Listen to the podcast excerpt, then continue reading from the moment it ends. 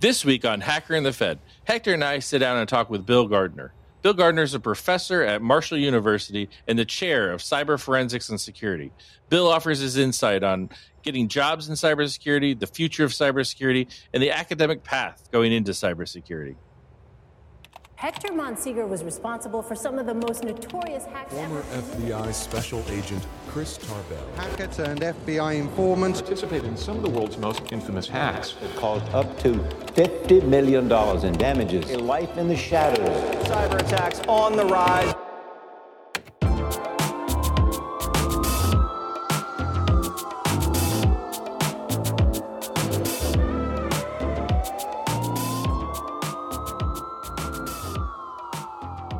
Welcome to Hacker in the Fed. I'm Chris Tarbell, former FBI special agent, working my entire career in cybersecurity, and now a founding partner at Naxo. I'm joined, as always, by my friend and podcast co host, Hector Monsegur. Hector's a former black hat hacker who once faced 125 years in prison for his many years of hacking under the code name Sabu. Our stories collided in June of 2011 when I arrested him and convinced him to work with the FBI. Hector is now a red teamer, researcher, and cybersecurity expert. Hector, how are you doing this week? Oh, I'm doing very well, my friend. How about yourself? Uh, I'm doing good. I'm very excited about this week. Uh, you uh, introduced me to a friend of yours, and so we decided to bring him on to Hacker in the Fed. We have a the chair of cyber forensics and security at Marshall University, Professor Bill Gardner, joining us. Hi, Bill. How are you? I'm doing good. Good, good. Bill, we're very excited to have you on here. Um, one of the biggest questions that Hector and I get all the time is how do I get into cybersecurity? Um, so we thought you were the perfect guy to start that conversation um, and go down more with the the you know the approach of academics and what's being offered. And so we want to talk to you. Um, Bill's written a couple of books. He wrote uh, Building an Information Security Awareness Program and also Google Hacking for Penetration Testers. So uh, Bill, if you could share a little bit about your history, that'd be great.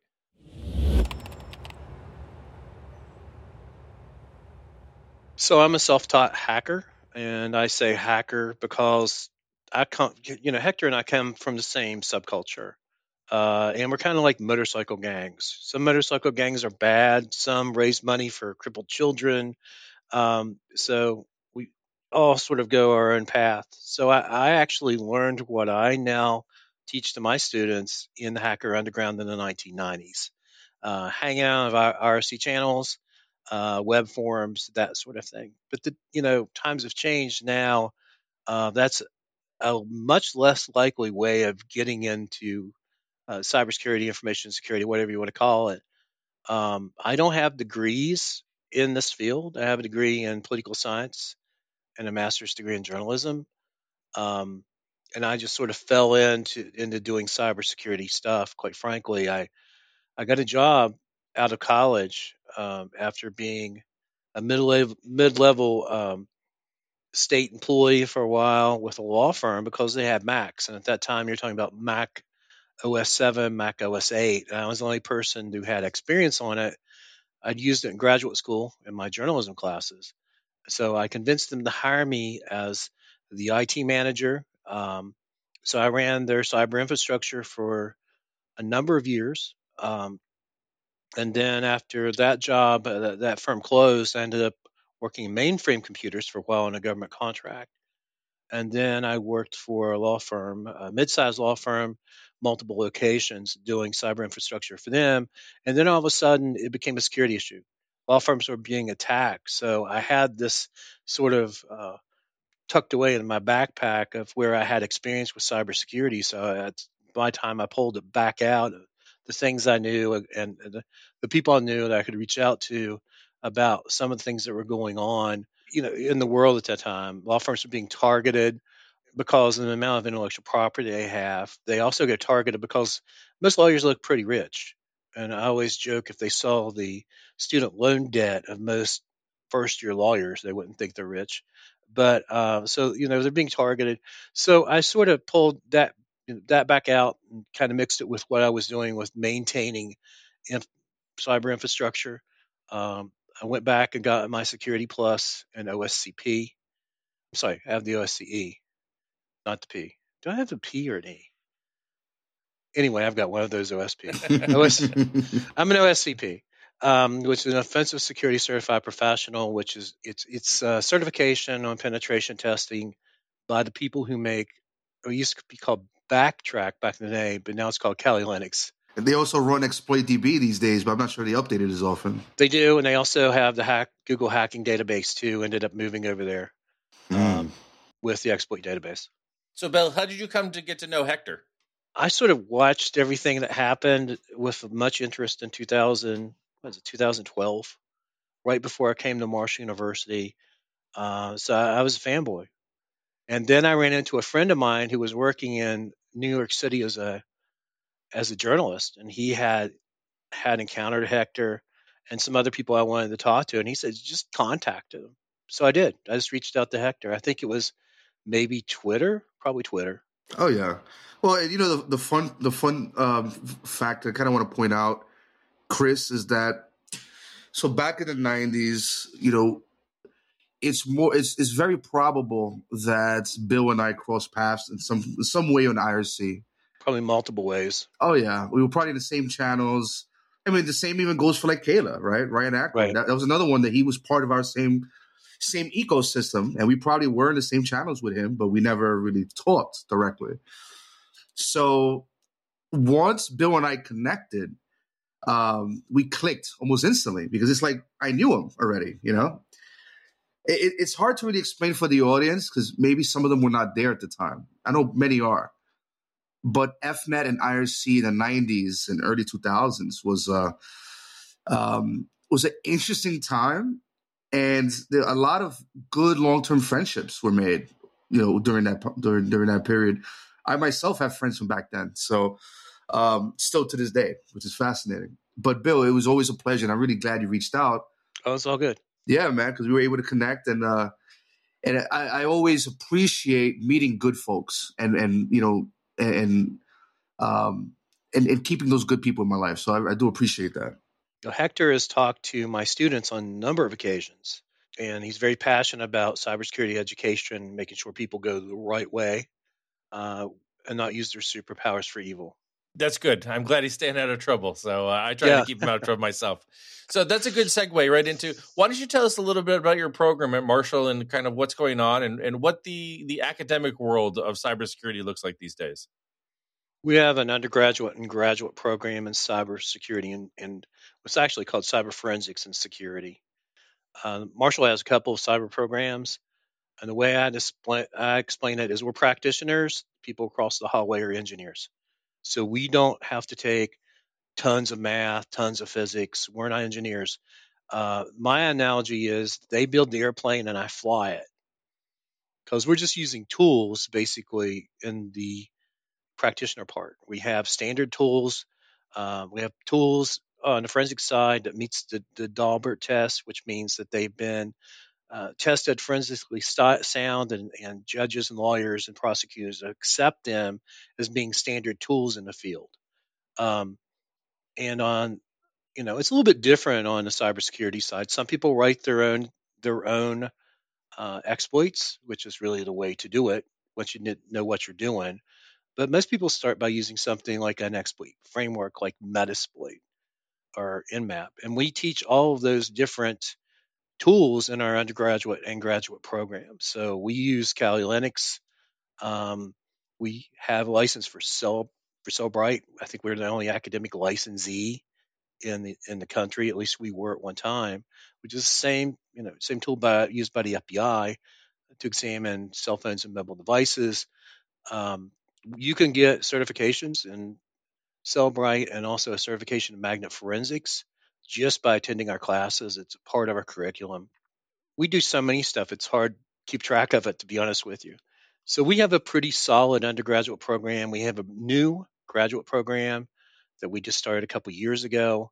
Uh, it's holding steady. Uh, what we want to do here at Marshall is take all this stuff online so that we can attract people who are mid-career um, you might want to know something more, want to get a certification, like an academic certification or even a C A plus or a security plus, to come back to Marshall and actually study those things.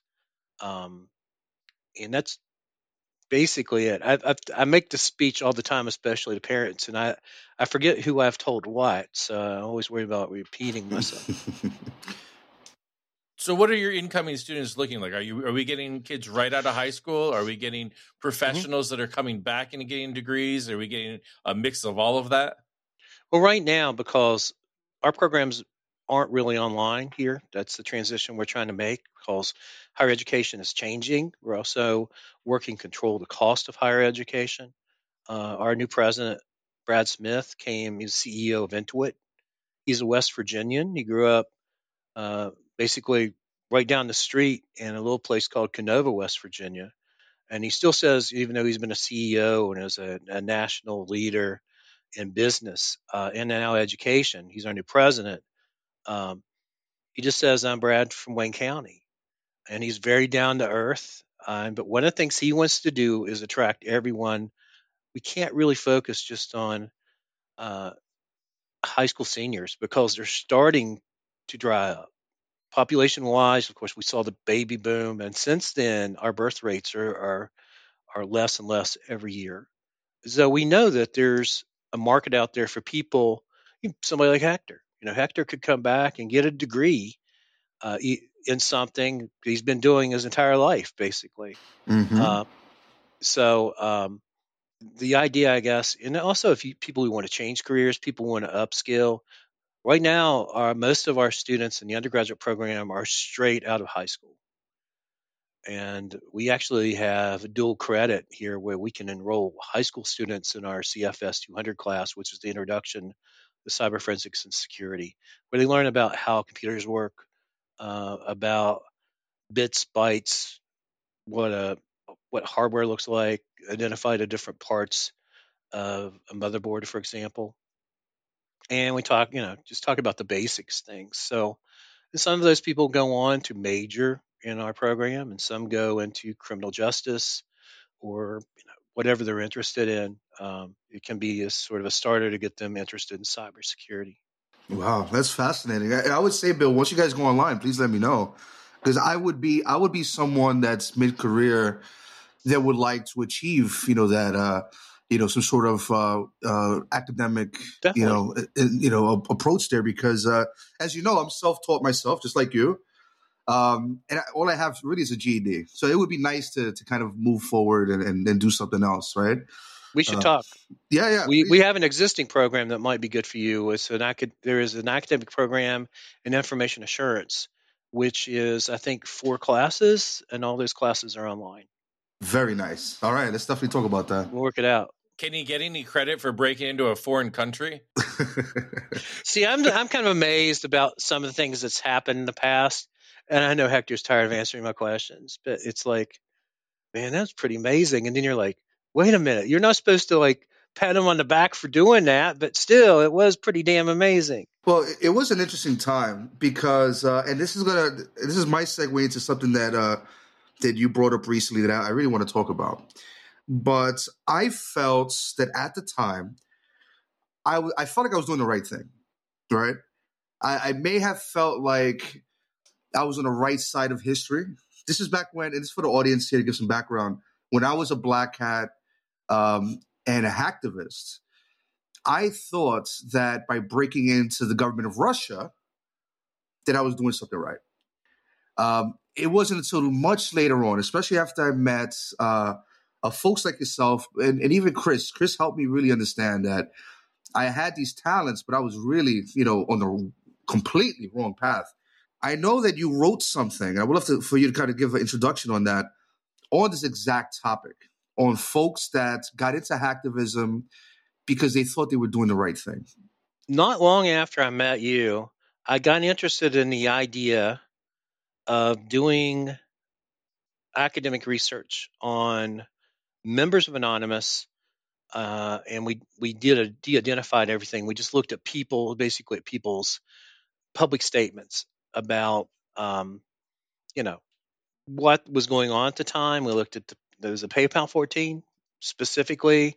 I think we even looked at some interviews with you after you were released, and it's entitled the the study's entitled "I did what I believe is right: a study of neutralization theory among anonymous operation members. So we had to like figure out was an anonymous operation, what wasn't anon. This is all has to do with basically academic stuff. So, but we wanted something we could publish that would be peer reviewed, that would be out there, that would be cool. So we use something called neutralization theory, which is a way that people explain away their behavior. And we looked at um, basically commentary found online made by participants in anonymous operations against United States targets from 2008 to 2013. We looked at over 13,000 words. And of the thir- 384 passages and, and texts and phrases, we found neutralization f- phrases in 38%. And basically, when we boiled that down, people said, I did what I was thought was right at the time. They thought that they were seeking justice through their actions, including DDoSing PayPal, um, website defacements, uh, the other things that happened uh, during the summer of the lulz. Um, so people were doing it for political reasons, which we call hacktivism. So that was that was interesting to look at. We think we may have found a new neutralization, um, but that's going to take some other people with bigger brains than me to get together and look at our research and possibly build off the research to see if we did find a new neutralization. Because I did what I thought was right is not currently a neutralization in criminology. For those of us that they don't understand uh, the concept, at least I don't. Can you explain what a neutralization would mean here in this context? Well, basically, you know, neutralizations are things like, uh, why did you steal that piece of bread? Well, my, my mother was hungry and I needed it. Mm. That'd be one way of explaining away. Or I was following what everyone else was doing. Or uh, I just don't believe laws are right. And there, there's a bunch of them out there. I have to look at them. I'm not a criminologist. I was just basically the hacking expert on this. Um, but you can look neutralizations up uh, in Google and it'll tell you the difference. I believe there's 10 or, or more neutralization to make up neutralization theory. And I probably could. Hey, I, why don't I go look at that now? Well, that, that kind of leads me to a question for you, Chris. Yep. You know, you know, I love asking you questions. I know that in the FBI, you guys do a lot of research. There's a lot of data. I know when you guys, um, when the when the bureau was looking for identifying serial killers, there's even like a Netflix show on this, right? Mm-hmm. There was a lot of research. Uh, it seemed almost academic research you guys did to try to create patterns and, and profiling. So, um, serial killers is one thing, but do you know or are aware of any programs that you guys kind of did to kind of identify hacktivists or, or hacking or hackers or anything like that? That's very interesting. Yeah. So it's uh, BAU, the Behavioral Analysis Unit. They're down in Quantico. We we actually came in. We we had a a, a guy kind of like you. We had arrested. Um, he wrote rushing software uh, for banking uh, to go against banking, um, and we brought the BAU unit in. Uh, we had this guy in New York City for over a year, um, living in different places and all that. And we brought BAU in, and they said they can't do anything. They spent like a month with him. Um, he's like, like, we can't really build a profile off any of this stuff. Like, like it, it, it didn't work against hackers. Hackers were such broad uh, spectrum of, uh, of individuals; it could almost be anyone. Um, they didn't offer much help for us, but th- I think it was more of a project they wanted to get into. Um, they wanted to look to see if they could do something with this guy, and, and it was no good. So, yeah. Well, it was possible that the subject wasn't that great, or it, it was, you know, just one person, right? I know for a fact when, so when I got back into the industry, I started mingling with a lot of threat intel companies. Um, and one of the companies that uh, I was able to get access to their products, I'm searching through their data set, and lo and behold, guess who shows up? Hector. And that's exactly right. And I'm like, wow. And it was very weird for me to see like their profiling of who the Sabu character was. And then like a year later, this update to the article, like, oh, by the way, he's Hector Monsegur out of New York. Right. this is why I was very interested in what you're talking about, Bill, because I know that other aspects of the industry, whether it's law enforcement or threat intel companies, they, yeah, yeah, yeah, you're up. Well, the, here's the funny thing, and you might have to cut this out. I'm like, well, you should ask uh, HB Gary because that was basically what they were trying to sell uh, to the federal government was the idea that you could profile hackers. And I've seen the HB Gary leak, and there were people in there that I laughed at that I knew for a fact was not a hacker, but because they had associations with people who were known black hats, uh, they were just thrown into one pile. And Were you talking uh, about the other? Aaron Barr's research, right? That he put Right. together. Yeah, I mean, was it more than just from from what I remember on it? Was it more than just a timing issue? I mean, I know a lot of the stuff he was doing was was social media networks, but also like who was online, who was posting on social media at the same time of being in IRC channels. The other thing about what was leaked and his research, it wasn't complete. Hmm. He was working on a white paper. He was trying to, you know, basically sell this idea so he could get the money. The same way we we write grants now. You know, we do stuff like that all the time. We write uh, white paper and send it up to Cyber Command, or we write a white paper and send it to uh, DHS. Is another another, another uh, organization we do work for. Um, so I think he was just noodling. He was basically spitballing some stuff, and unfortunately, it got sideways, and we know what happened. Hector, But- do you know how that got leaked? Like how how did people in the anonymous community find out what he was about to do? Well, I'll preface this by saying that I'm not proud of that time. Okay, I just want the audience to know that. But um, just like Bill said, you know, if if someone's doing research and the research requires some sort of funding, they will go out and and, and reach out for grants. Uh, at least from the academic side, from Bill's side. Uh, if you are a for-profit organization, you may look for funding in other ways, but that requires some sort of buzz, right? Um, you know, and so what ends up happening in this situation, uh, Mr. Barr had an interview with, I believe, um, FT or the four, what was it? Uh, I forgot the uh, the organization. Financial Times, maybe? Yeah, yeah, I believe it was Financial Times. And so, I mean, the moment that article went live, uh, I immediately went into action, looking for um, looking for a way of an attack path to that person's research. I believe he said in the interview, just for them to uh, discuss this out bigger, Hector, is you basically said he could identify every member of Anonymous. That was a motivator for us to try to kind of get access to the research and identify whether or not this person was legitimate or the research was legitimate. Um, the goal was, at least from my perspective, aside from trying to see whether whether or not this person had identified me, um, but it was also to help the folks at Anonymous who who are probably going to have their lives destroyed as a result of this research. If I would have got access to the systems and got access to the research and saw that it was, uh, you know, uh, benign, right? It, it was it was mostly metadata and BS. Then you know I would have moved on in my life. But what I did end up finding was a PDF and some reporting that had real people's names and Facebook links, and uh, we kind of freaked out about that. And and it ended up how I knew about it was on Pastebin, which is the hackers hackers bulletin board back in the day. If you had leaked data, you'd go there so you, you know other people could go look at it.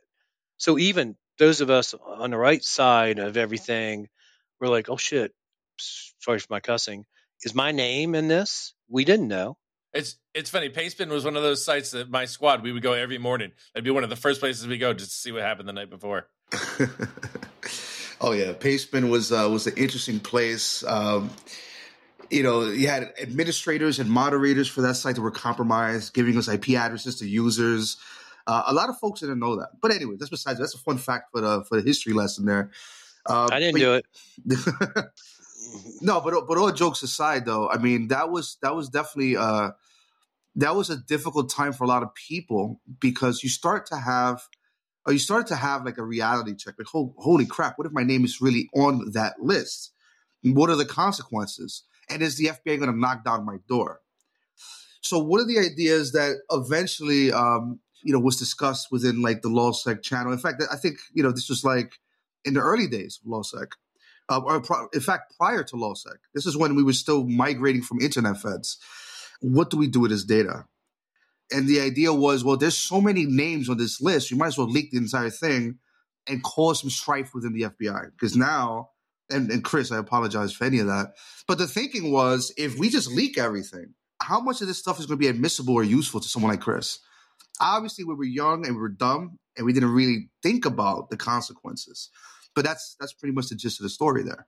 and and again, we were just wondering if our name was there because he was using social network linking. God knows who you're friends with on a social network. I'm sure Hector and I were probably friends at that time on Twitter. I mean, yeah, on Twitter. And then we were still kind of in the same IRC circles at that time. You, there was somebody claiming to be him in some channels I was in, but I don't know if it was actually him or not. It's it's strange you you talk about worrying about being in certain certain social media circles or you know IRC channels and for certain things. There, there's rumors of that sort of thing coming back. Your your social credit score um, coming out there. I mean, uh, it's being used in other places um, against you, um, and so I guess we're we're returning to those older days, uh, which is a little worrisome.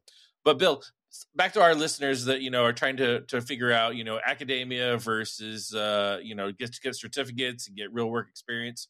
What sort of things are you seeing about jobs uh, from students graduating? Uh, where are people going to work in the industry? Well, one quick thing talking about social media accounts and linking them, finding out things in open source intelligence. We teach open source intelligence, intelligence class here. We have an open source intelligence lab, and we do work for the West Virginia State Fusion Center, uh, which is this, these things that were created after 9 11 so the three layer agencies would talk to each other, et cetera, et cetera. So most of our graduates, that's where they're working now. So most of the time, you're being hired by uh, AI. They're running your resume and your cover letter through AI, looking for specific keywords. Um, so what you need to do is try to figure out what they're looking for. Unfortunately, there are a lot of places that are looking for uh, a degree plus 15 years of experience for entry level cybersecurity jobs. Um, and of course that's that's silly but i would also say that it's really rare to get hired in cybersecurity nowadays unless you're Hector or you have a degree.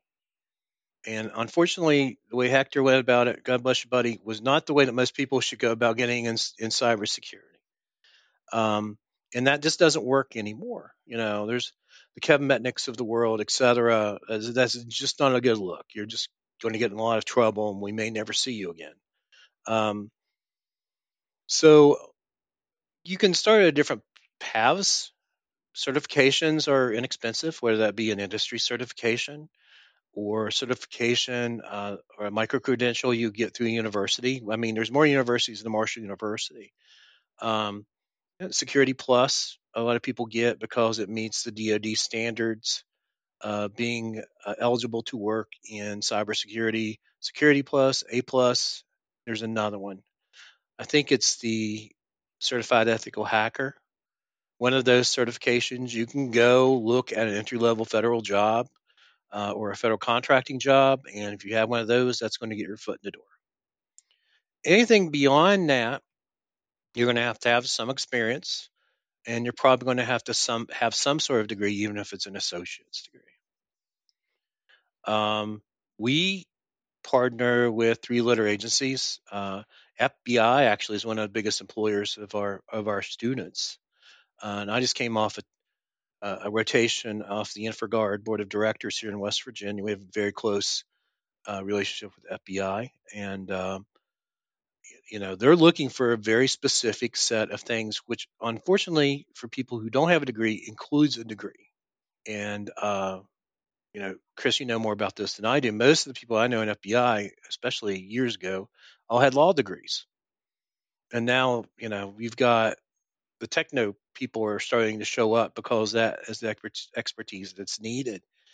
Uh, but it's hard to get your foot in the door with any organization without a degree unfortunately and I, I don't want to be like, oh, that college professor's like, yo, he's all about degrees, make some money. But you know, that's not how I got here. But I mean, you also mentioned that uh, through your program, you offer certifications. And that seems to be a good approach for some people to see sort of, eh, like you said, it was more of an entry level. It's more of a, a cheaper way to see if it, you really do like, you know, stick your toe in the water without jumping in the pool. Um, so, do, would you suggest that people interested in cybersecurity maybe start with you know a couple certifications to see if that's their forte, and then get into academia, or just jump right in? You can do it either way. I mean, if you, you don't, you're not sure what you want to do for your life, you want to try it out. I would get like a Security Plus. It's not a hard test. Um, heck, really, the CISSP is not a hard test, but I don't want to put up with maintaining it, and that's one reason I've never taken it. It, it costs a lot of money in the end. That's one thing about we call it the cert chase. People sometimes get a bzz, bunch of certs, and they spend a lot of money maintaining those certs. And you have to ask yourself, is it worth the investment? In the case of certs, you have to have continuing education units, et cetera, et cetera. In the case of education, it's a one and done. You either get your academic certification uh, or you get your degree and you're you're you're done. You don't have to keep doing it, but you also need to be a lifelong learner to work in this field. And I'd have to say, self study for certifications is very inexpensive. You just pay for the test itself, and then there's online programs that are great. Hack in a Box. Some of those offer certifications. I have a couple of them. Um, basically, you take something online. You it's either very inexpensive or free, and you end up with a piece of paper at the end, and it's better than nothing at all.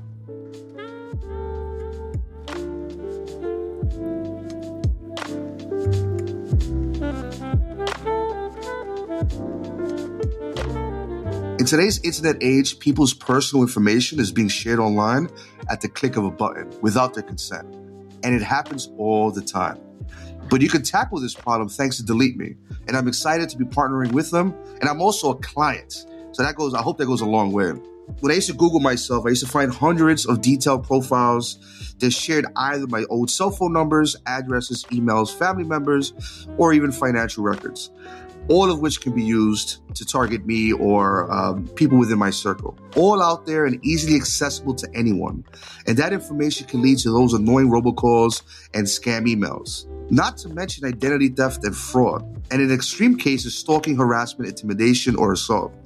And trust me, I've had plenty of death threats on my uh, on my end. At first, I tried to remove it all myself, which you can do. But after at least 10 hours, I signed up for Delete Me and it was so easy. Their software team of experts will not just find and remove your personal information from hundreds of data broker websites, but they'll continuously scan for new data that shows up and gets that removed as well. On average, Delete Me finds and removes over 2,000 pieces of data for a customer in their first two years, and to date, they've removed over 35 million pieces of data for their customers. That's amazing.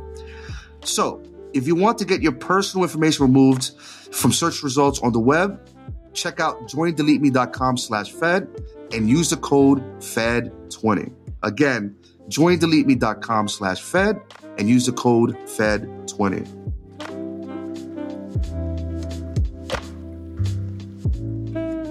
When do you have insights into your compliance, security, and risk postures? It's a great question. If it's right before an audit, you're on the same boat as many other organizations. With Drata, G2's highest rated cloud compliance software, you have continuous monitoring and visibility into your risk, security controls, and audit readiness for standards like SOC 2, ISO 2701, GDPR, HIPAA, and more. Drata can streamline compliance for over 14 frameworks and even automate the custom frameworks and controls you create to meet your organization's unique security needs. With more than 75 native integrations and a risk management solution, you'll have a tool that will scale with you. Countless security professionals from companies like Notion, Lemonade, and Bamboo HR have shared how crucial it has been to have Drata as their trusted compliance partner. Now, here's where it gets cool, guys. Listeners of Hacker and the Fed can get 10% off Drata and waived implementation fees at drata.com slash partner slash hacker dash fed. Again, drata.com slash partner slash hacker dash fed.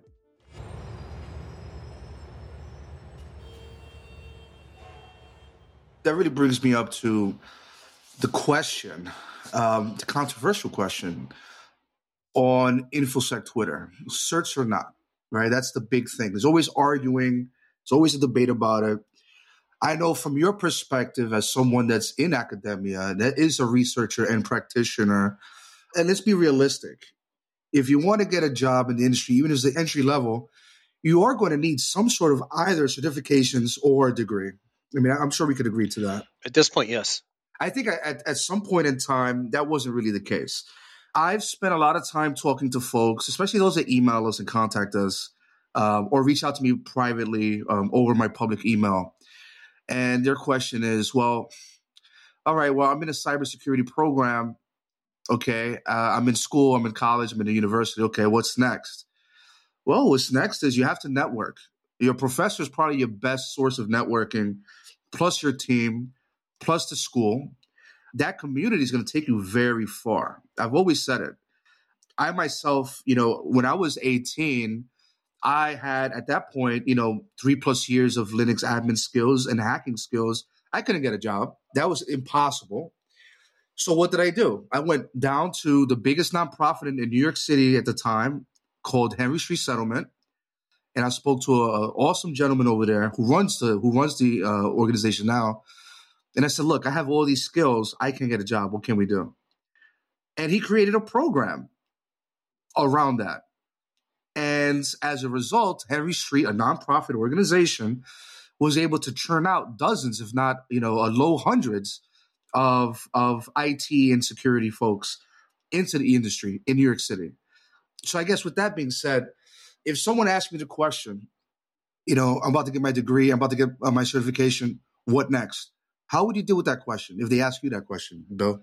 Well, let me back up for a second. Not all cybersecurity degrees are created equal. Most of them aren't really that good because they're not meant for practitioners. If you want to be a practitioner, seek out a practitioner degree.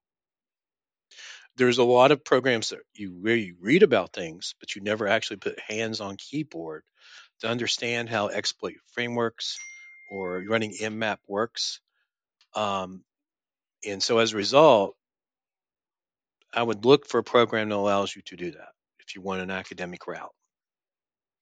And, I, and of course, part of this is I'm pimping my own program. Uh, but part of it too is look into the program. Is it a theoretical where you read books and write paper program?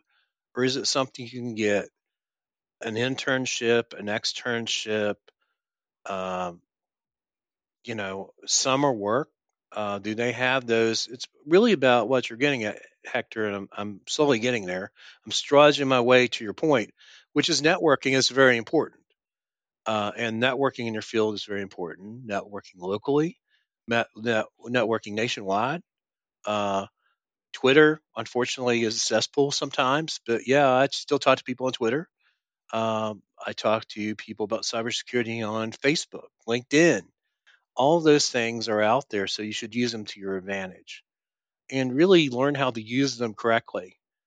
Um, in that, anything I say on Twitter, Facebook, or LinkedIn is something I would you know, say anywhere. I'm not talking bad about somebody or I'm not posting BS. A lot of people on Twitter, unfortunately, especially in InfoSec, just want to argue with each other, for lack of a very better word, um, about nothing. Yeah. And uh, I know some of those people, and I just don't engage them anymore. But I keep an eye on them. Am I getting to the point where I'm trying to make? I'm sorry, I'm kind of wandering around. No, Too no, much coffee. you've made the point, and you also brought up another good point. And you know, this is my personal observation that I, I, look at Twitter or InfoSec Twitter, if we, if we want to categorize them, as, uh, those people as that, great research, great back and forth discussions, but it does become toxic. It, it, at some points, even extremely. But my personal observation also is that a lot of those people are not even in InfoSec. No, they're not. Yeah. So sometimes I sit here and, and, and, I see like gatekeeping, like, oh, you can't do this, right? Oh, yeah. And then you look at their profile and they're like an artist out of, you know, San Francisco or something. Like, okay, cool, interesting. Yeah. But my concern with that, this why I bring it up. This is why I kind of you know move forward with it. Is that my concern is for the students out there. I'm talking to the audience here. InfoSec Twitter can be a very useful area for research and for learning, but you know I would say work with the good and just like put aside the bad because there's a lot of stuff on there that really is not relevant to to your path. Okay.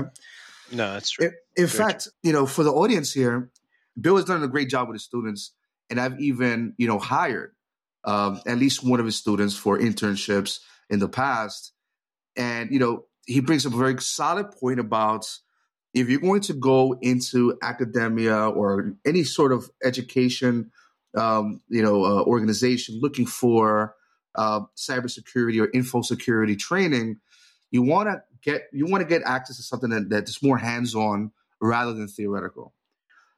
Because I've interviewed a lot of folks who just come out of school and you know they just wrote a lot of papers, or maybe they studied the CISSP materials, which that's a whole other topic, and they may have the terminology incorrectly.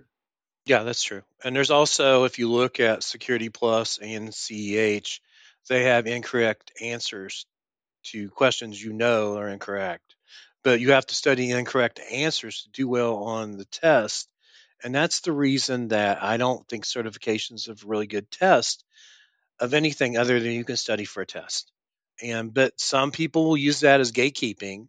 They'll look for it in your resume or in your cover letter whenever they're using these magic hiring softwares to try to throw people out.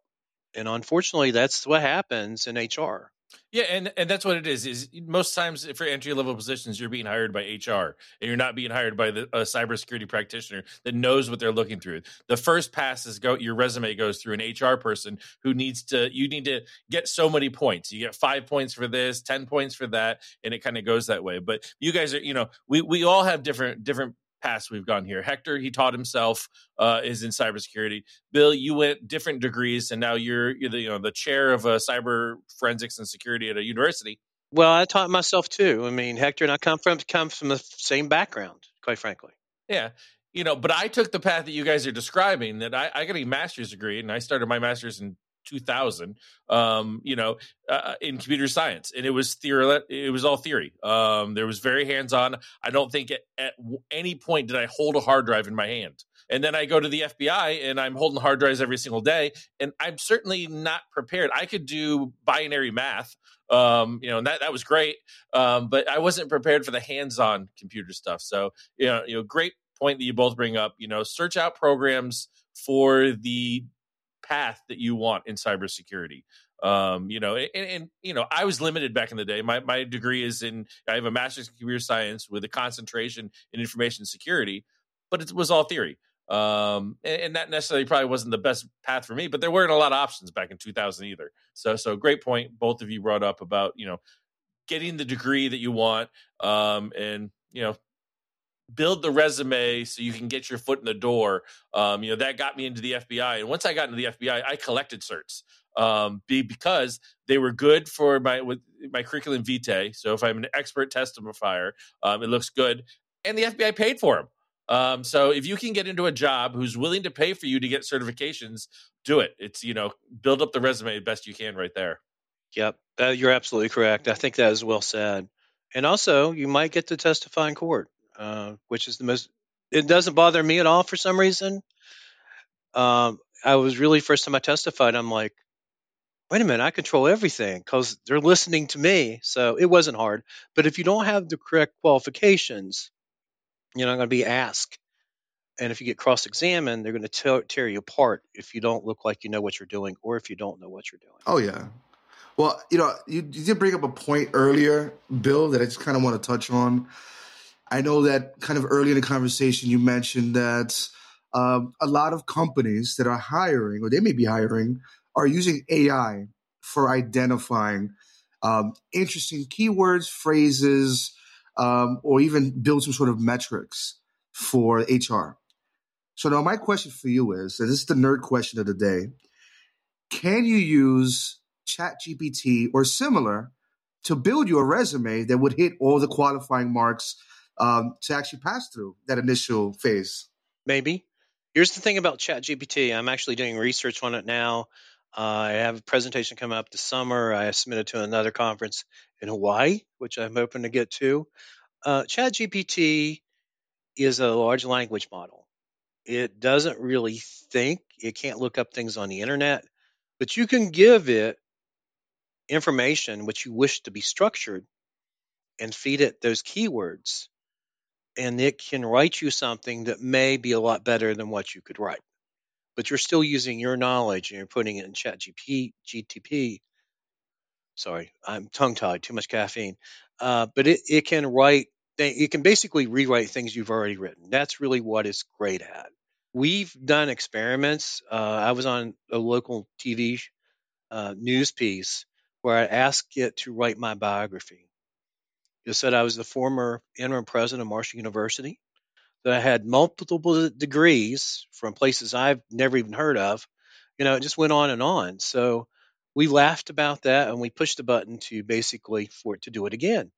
And the second time I was a multi sport star, uh, had coached at both the college and professional levels. So it it's not the magic cheating machine that people think it is, but you know, it's worth it to put in your resume or um, you know, you, your cover letter to see if it can. Just tell it you have to. You know, part of using Chat GPT is understanding how to input information into it. It's almost like writing code because you have to tell it what to do. If you put garbage in, you're going to get garbage out. And if you don't put everything in there, it's going to start guessing, which mess, messes it all up. So you could try it. I haven't tried it. I don't know. Well, on that thought, I, I could imagine a very clever hacker individual would try to identify what software companies are using for skimming through uh, resumes, rever- reverse engineering it, and then putting in the proper prompts into ChatGPT to create the perfect resume. That's the reason you're a hacker. you know, I also like Bill's earlier suggestion. Talk to people in the industry. You know, I've had kids come up and talk to me. How do we become an FBI agent? And there's a, you know, there's a ten part questionnaire uh, or a, a, board interview um, that you have to be a part. of. You can figure out all ten questions before you even get in. Uh, you can yeah. know exactly what the ten questions are going to be, and it's not hard to reverse engineer what they're what, what that is. So, you know, talking to people in the industry is a big point in building that network. And that's being prepared. It's not cheating, it's being prepared.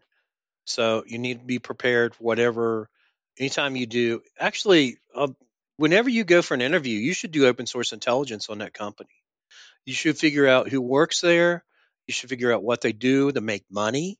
You should figure out what businesses they're in. You should figure out the work chart. Uh, and you can use all that when you interview or when you write your cover letter or when you write your resume uh, in order to give you a leg up and that is perfectly acceptable. It's being prepared. It's not cheating. And it'll come across. You'll come across as uh, you know you're a person that prepares for these things, and, and you'll you'll do it. And also practice interviews. You know, t- you know, apply for jobs that you don't want to get, uh, and go for it. You know, t- you know, I recommend that. Uh, put yourself out there. You know, Hector, you always send out a message to our listeners that we're looking about learning about a methodology. You want to get into that real quick? Yeah. Well, I mean, look, methodology is always important you know, whether it's in pen testing or or even what what Bill just laid out for you. I mean, he basically just gave you the methodology for your next job interview. You know, information gathering and discovery is always phase one, and then after you get past reconnaissance and information gathering, now you're looking at strategy. You're strategizing with the data that you have at hand to kind of build out your next steps, your next moves. I mean, I, I like the idea that Bill gave there, and this could apply to you know almost any scenario in any industry um, I mean, a lot of these concepts, as you as you guys know, came from the military anyway, and so you know you want to be able to apply that stuff to your own life. Um, I I like the idea of of you know it's not cheating; it's just being prepared, and I'm I'm, I'm completely for it. And I would I would have loved to have met someone during the interview where they did you know that initial recon or information gathering to kind of understand what it is that we do, how we're doing it, maybe who our customers might be, and and and understand the expectations because that'll go a long, long way. You know, um, Hector did hire one of my students, and she's now at the West Virginia State Fusion Center. Awesome. Yeah. yeah. So she turned out oh, good. Yeah, no, she was awesome. I mean, look, what what you know what also helps, and this goes back to Bill's student. He just he, I'm glad he brought it up. Uh, Bill's students, she wanted to get into cybersecurity or information uh, security, and you know, I spoke at his class, and after the class, she made sure to reach out. She was consistent. She explained what it is that she was doing, what she wanted to do, what her career path was, and it was very easy for me to get together with the rest of my team and say, "Look, let's let's put it through a round of interviews and let's see where this goes."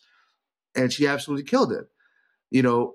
And we could have went in another direction and hired someone that was that, that has been hacking for five years and has been doing infosec for five years. But no, in this particular situation, it was that uh, that hustle, the grind. Listen, I want to do this. I'm ready to do that. Let's make it happen. That went so much further than someone sending me a resume and saying, like, yeah, I'm super elite, hire me, right? That went way further.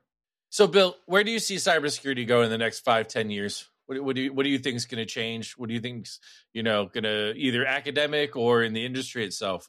It's still going to keep moving at the speed of light. Quite frankly, uh, every day there's something new. We have to be lifelong learners. I'm constantly having to do continuing education, um, and you know, besides the academic side, I have to keep up with the practical side.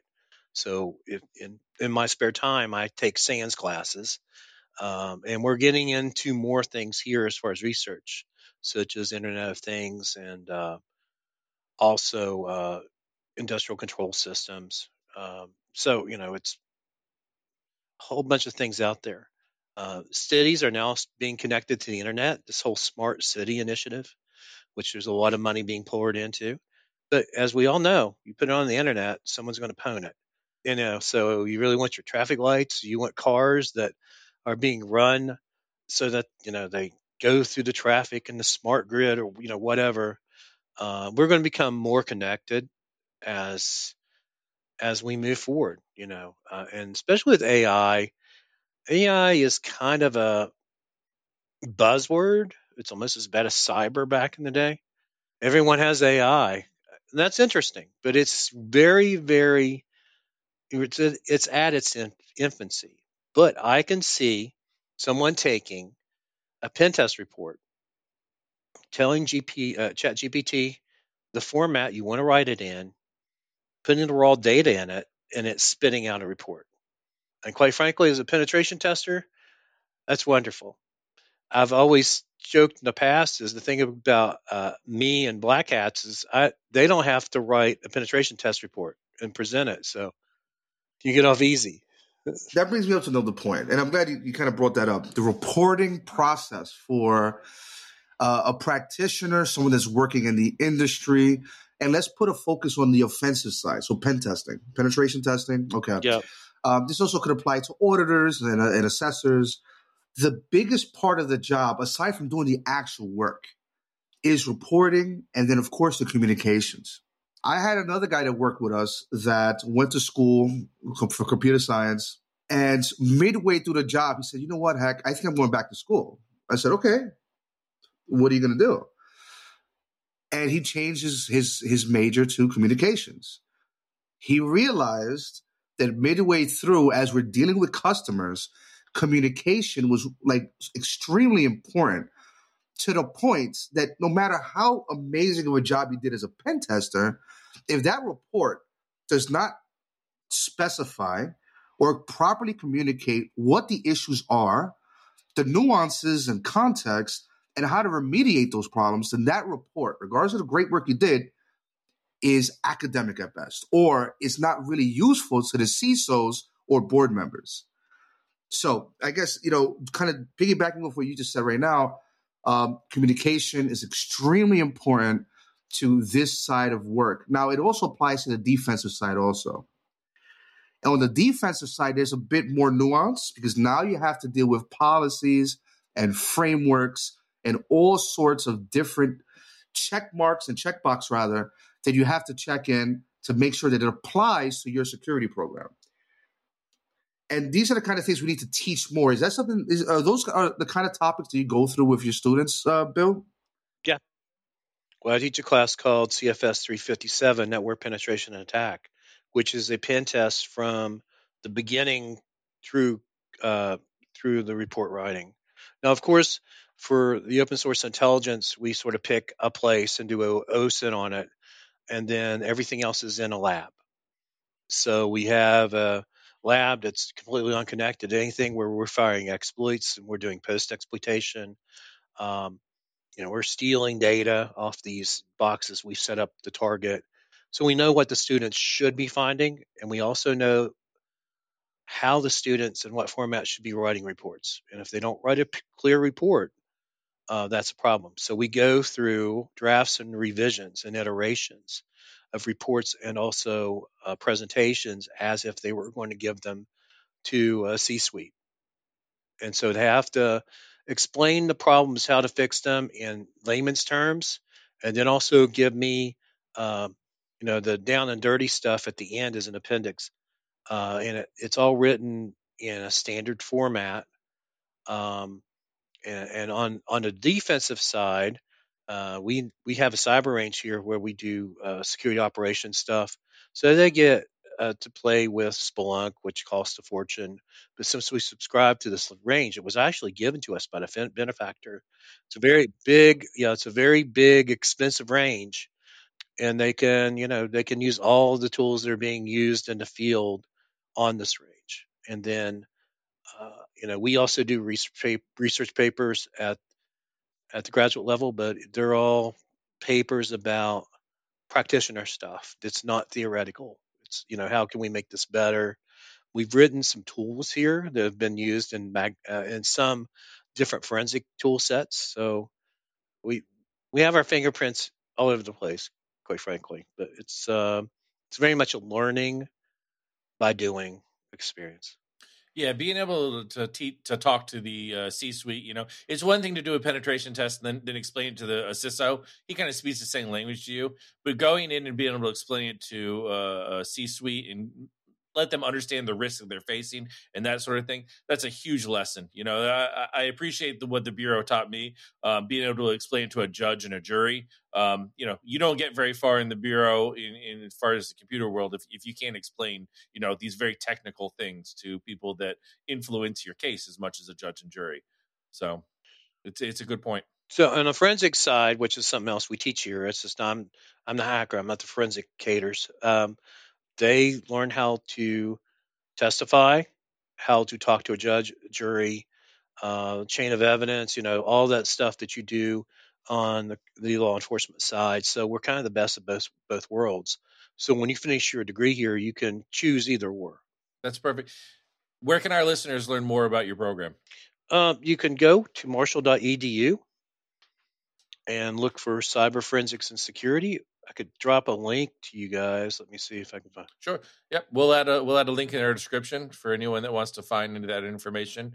Uh, Bill, this has been a great conversation. I appreciate you coming on the show. Um, I'm sure we're we're going to get a ton more questions uh, about education. Uh, Hector, uh, do you have any further questions you want to ask Bill? Well, you know, the one thing I'll, I'll say, Bill, is that, uh, again, man, I appreciate your time. I appreciate your friendship. I learned a lot from our conversation today. I had no idea that you guys had like Cellebrite access and you guys had that certificate program. Oh, yeah. That's fascinating. And I think that I would love to see more and more of that in in a lot of these schools out there that are kind of promoting cyber now. But again, it's been a pleasure, Bill, and uh, hopefully we can get you another time and chop it up some more. I'd be happy to come back. Would I have something interesting to talk about besides myself? no, this was great. Thanks again. It's it was it's Bill Gardner, chair of the Cyber Forensic and Security at Marshall University. He wrote two books: uh, Google Hacking for Penetration Testers and Building an Information Security Awareness Program. So go on uh, wherever you find your books and uh, purchase your books and, and buy those for Bill. I make about 10, per, 10 cents per book. So all right, so buy two when you're on there, guys. Yeah, I'm get, I'm not getting rich anytime soon. Perfect. Thanks for coming on, Bill and Hector. Another great episode. Uh, thanks for chatting with us. Of course, my friend. Cheers, everyone. Thank you. Cheers.